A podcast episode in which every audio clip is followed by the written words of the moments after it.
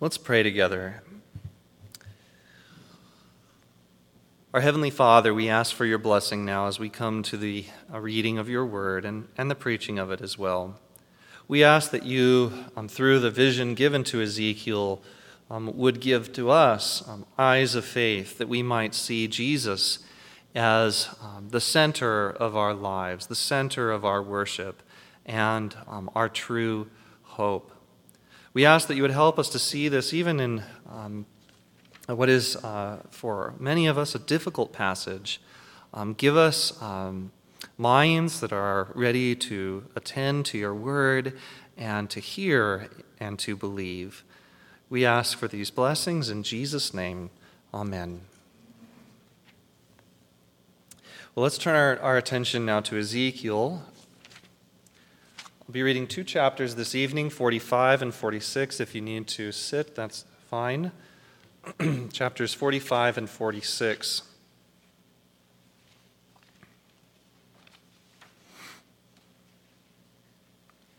Um, to give you just a little bit of preparation, um, here Ezekiel's vision uh, continues, and he is given a vision um, again of the temple, as we've looked at before, but also the land surrounding it now. Um, including land that will belong to uh, a prince, a king.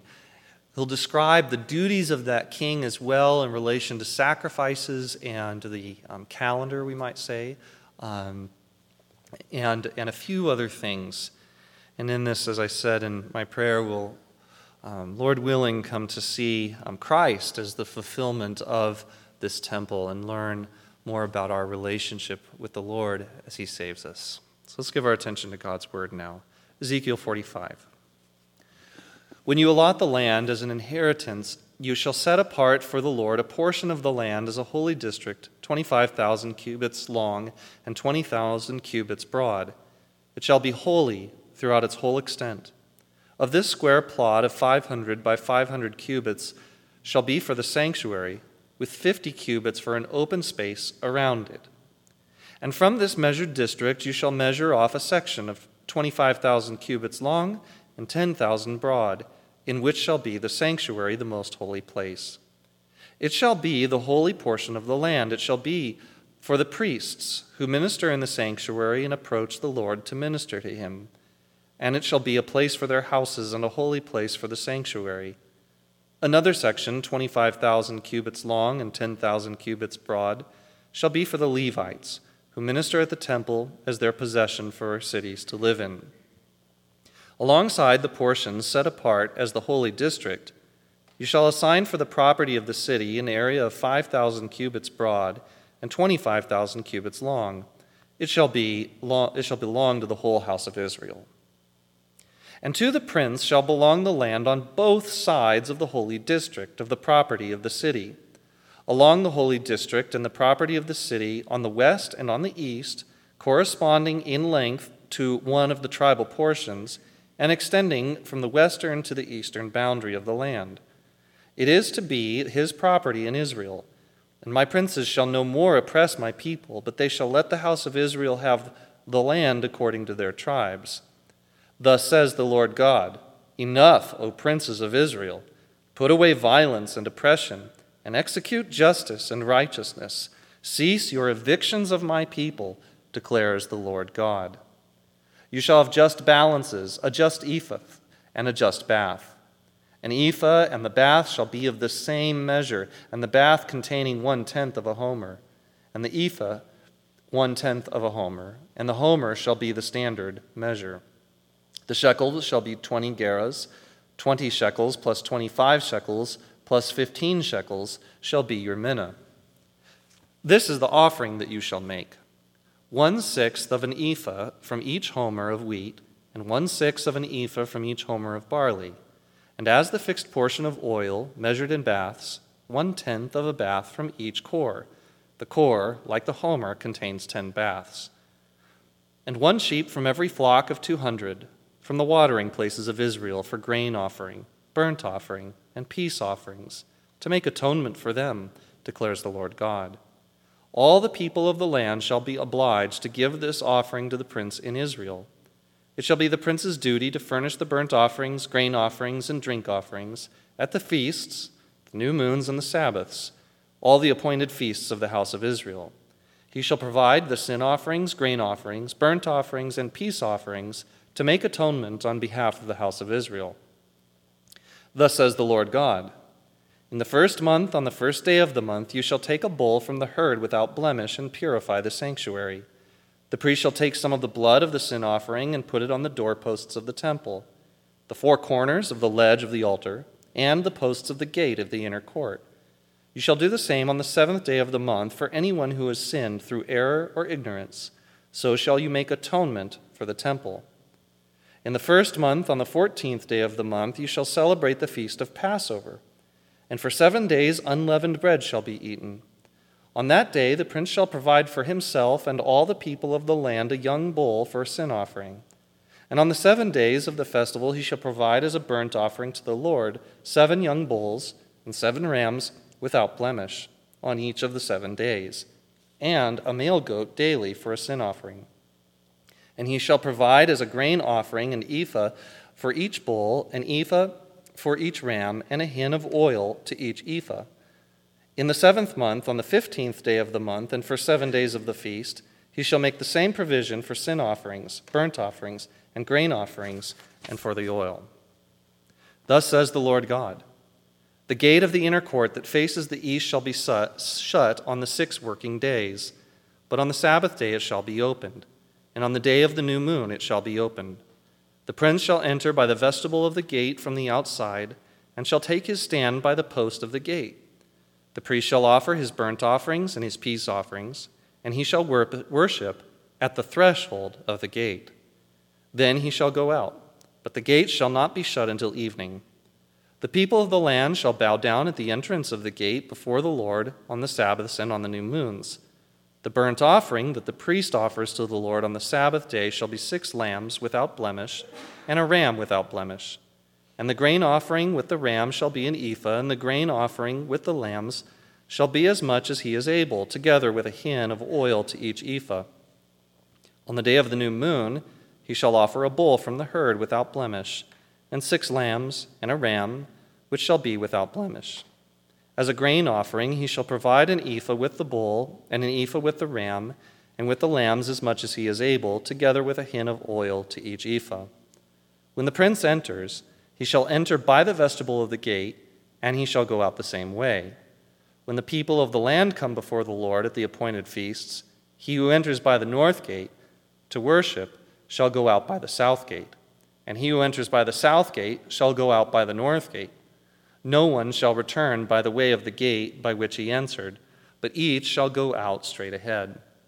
When they enter, the prince shall enter with them, and when they go out, he shall go out. At the feasts and the appointed festivals, the grain offering with a young bull shall be an ephah, and with a ram an ephah, and with the lambs as much as one is able to give, together with a hin of oil to an ephah. When the prince provides a free will offering, either a burnt offering or peace offerings, as a free will offering to the Lord, the gate facing east shall be open for him, and he shall offer his burnt offering or his peace offerings as he does on the Sabbath day. Then he shall go out, and after he has gone out, the gate shall be shut. You shall provide a lamb, a year old, without blemish, for a burnt offering to the Lord daily.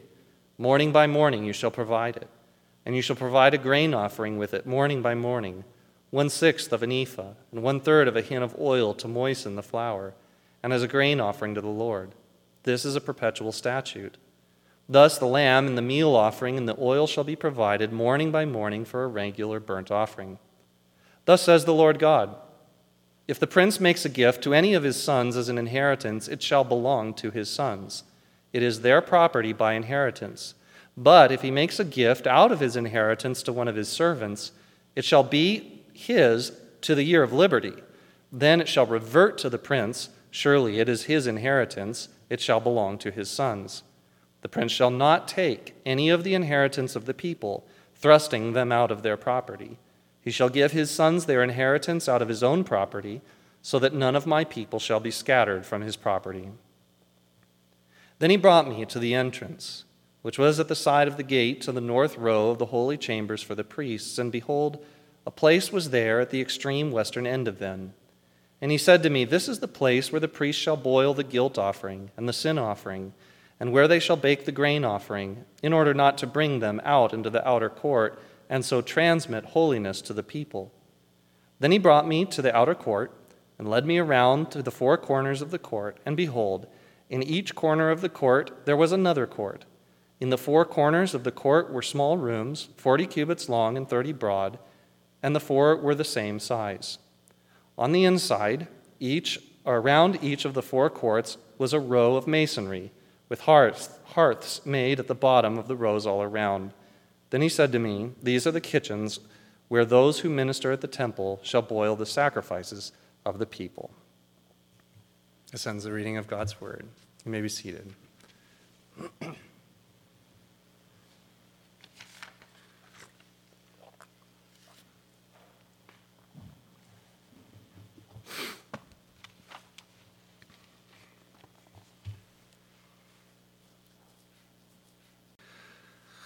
So I wonder what would happen if I handed out a quiz now and asked you to provide various details from the passage. My guess is that you would remember some, and there would be others that you would not remember. And that's because there's a lot of details here, isn't there?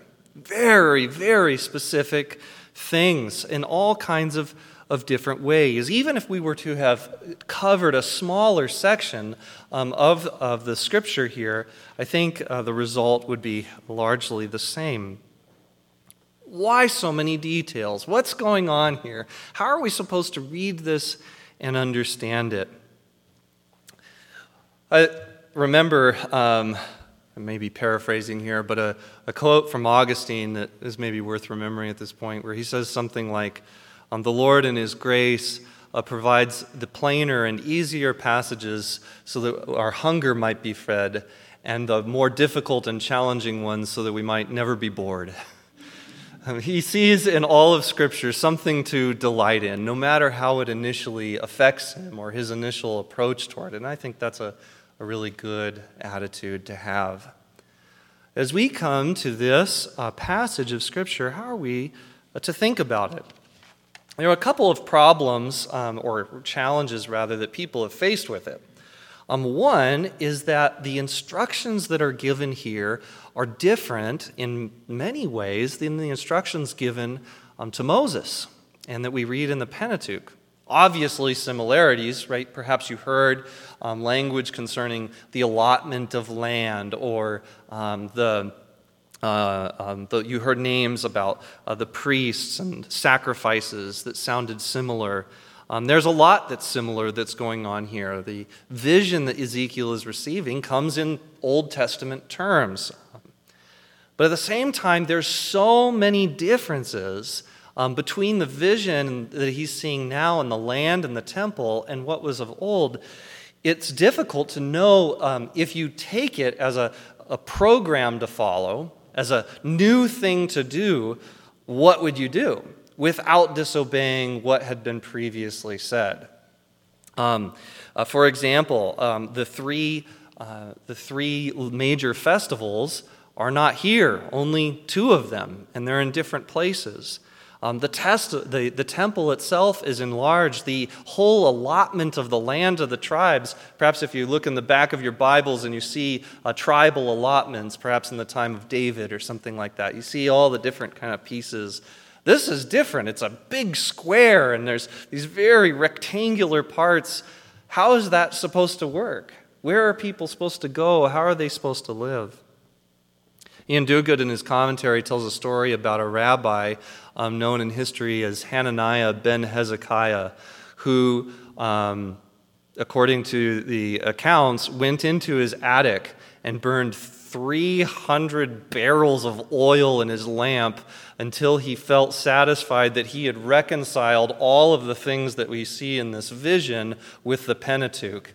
Um, sadly, that work is lost to history, and uh, we don't have that. Uh, many other people simply give up and say, these can't be reconciled, and but then aren't sure what to do with it after that. Um, some, in more modern times, dispensationalists have sought to see this as Well, yes, the establishment of the temple in the millennium, as they would refer to it as. The problem, one of the major problems with that, is that these sacrifices here are offered for atonement. And the scriptures, the New Testament is really, really clear, Hebrews ten, that Jesus Christ gave himself as a sacrifice once and for all, fulfilling perfectly the needs of atonement forever.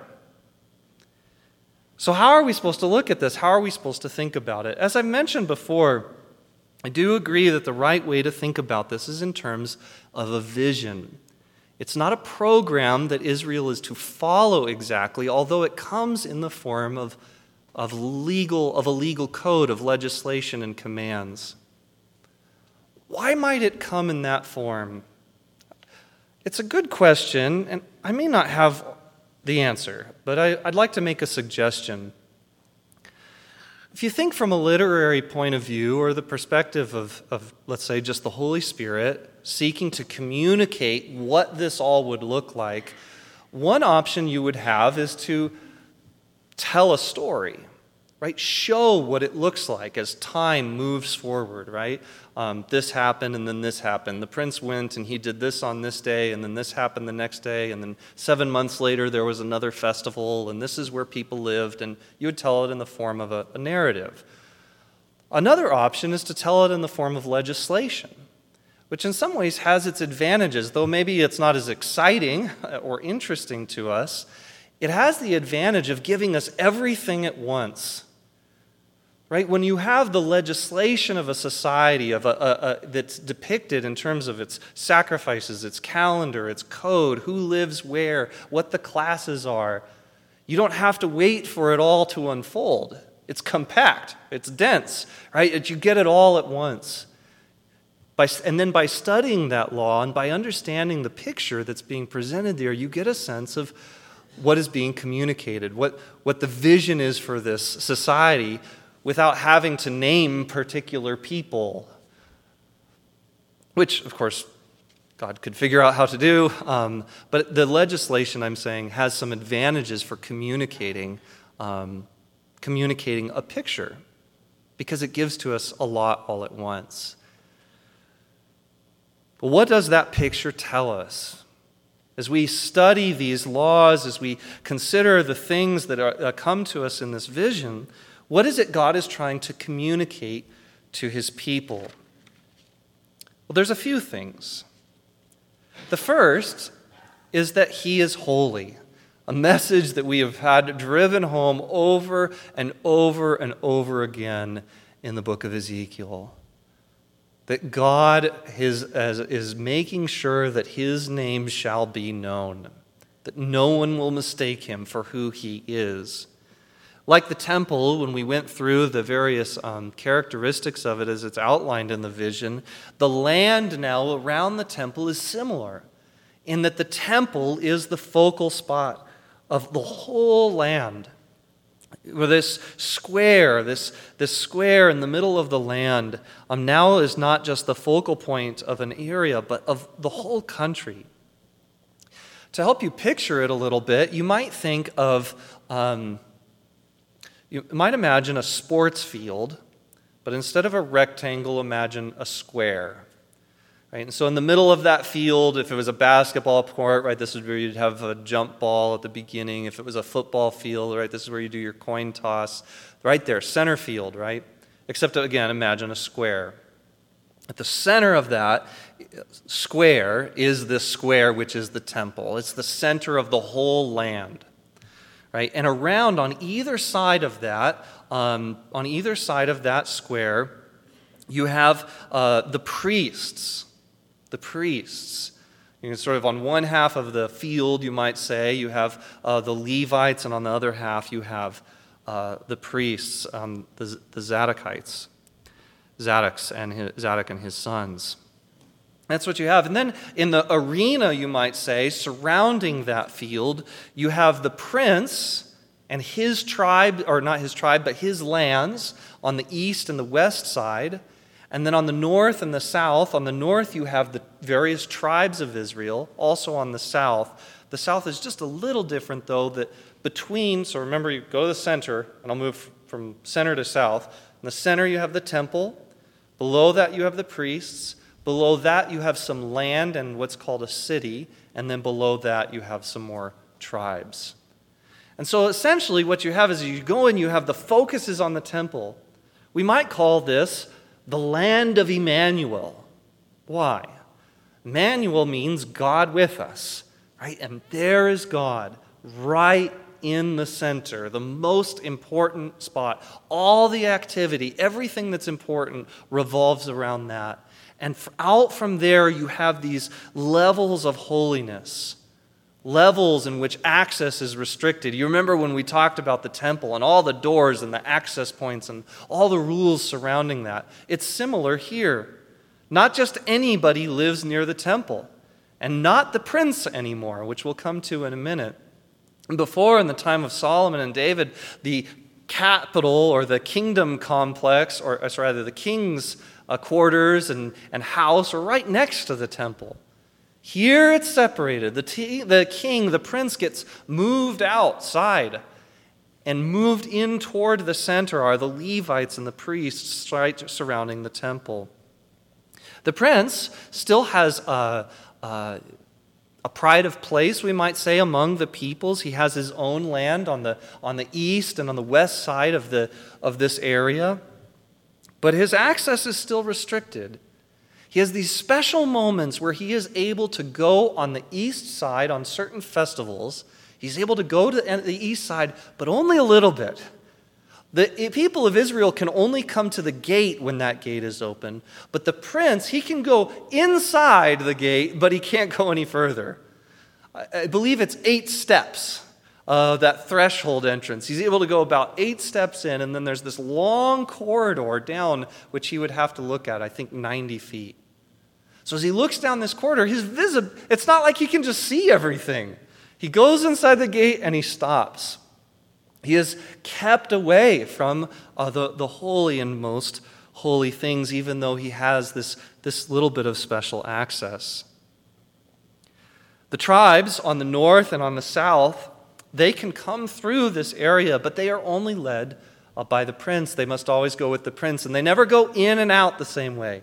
It says that if they come from the north, you go straight through, no stop, and all the way to the south. And if you come from the south, you go straight through, no stop, and all the way to the north. And then you walk around, I suppose. That's what you would do next. This big area, this big land, and all of it, this is being, um, this is being emphasized. God's presence is central. And that, I would tell you tonight, is a picture of our salvation. That's what's meant here. Remember, the people of Israel are in exile. They've disobeyed. They've come under the judgment and the wrath of God. What's the hope that is left for them? What's life going to be like? What's salvation under the new covenant and the Spirit is poured out? What will that mean? What will it look like? How are they to understand it? To put it another, in a more personal way, how are we to understand our own salvation in the new covenant, what God has done? And one of the answers to that is that he is central. He's the king. He's number one. He's at the center of it all, in all of his holiness, in all of his glory. And everything about our life with him is aligned to that point. As you come to the sin offerings and guilt offerings and all of these sorts of things, we are reminded of a second and important point. That our access to the Lord, our presence with the Lord, our obedience to the Lord only happens through sacrifice. Only happens when God provides for us a means of atonement, of having our sins forgiven, of coming close to him, of being purified. We can't even give our obedience to him apart from his sacrifice and his atoning work. You can't even come and offer anything unless it's first sanctified, unless it's first purified. And this, of course, has to be done by the work of God.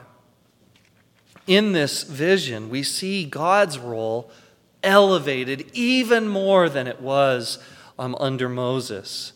The, the centrality of God, not that he was any less central, but he is being magnified in new ways. His holiness, his glory, his power.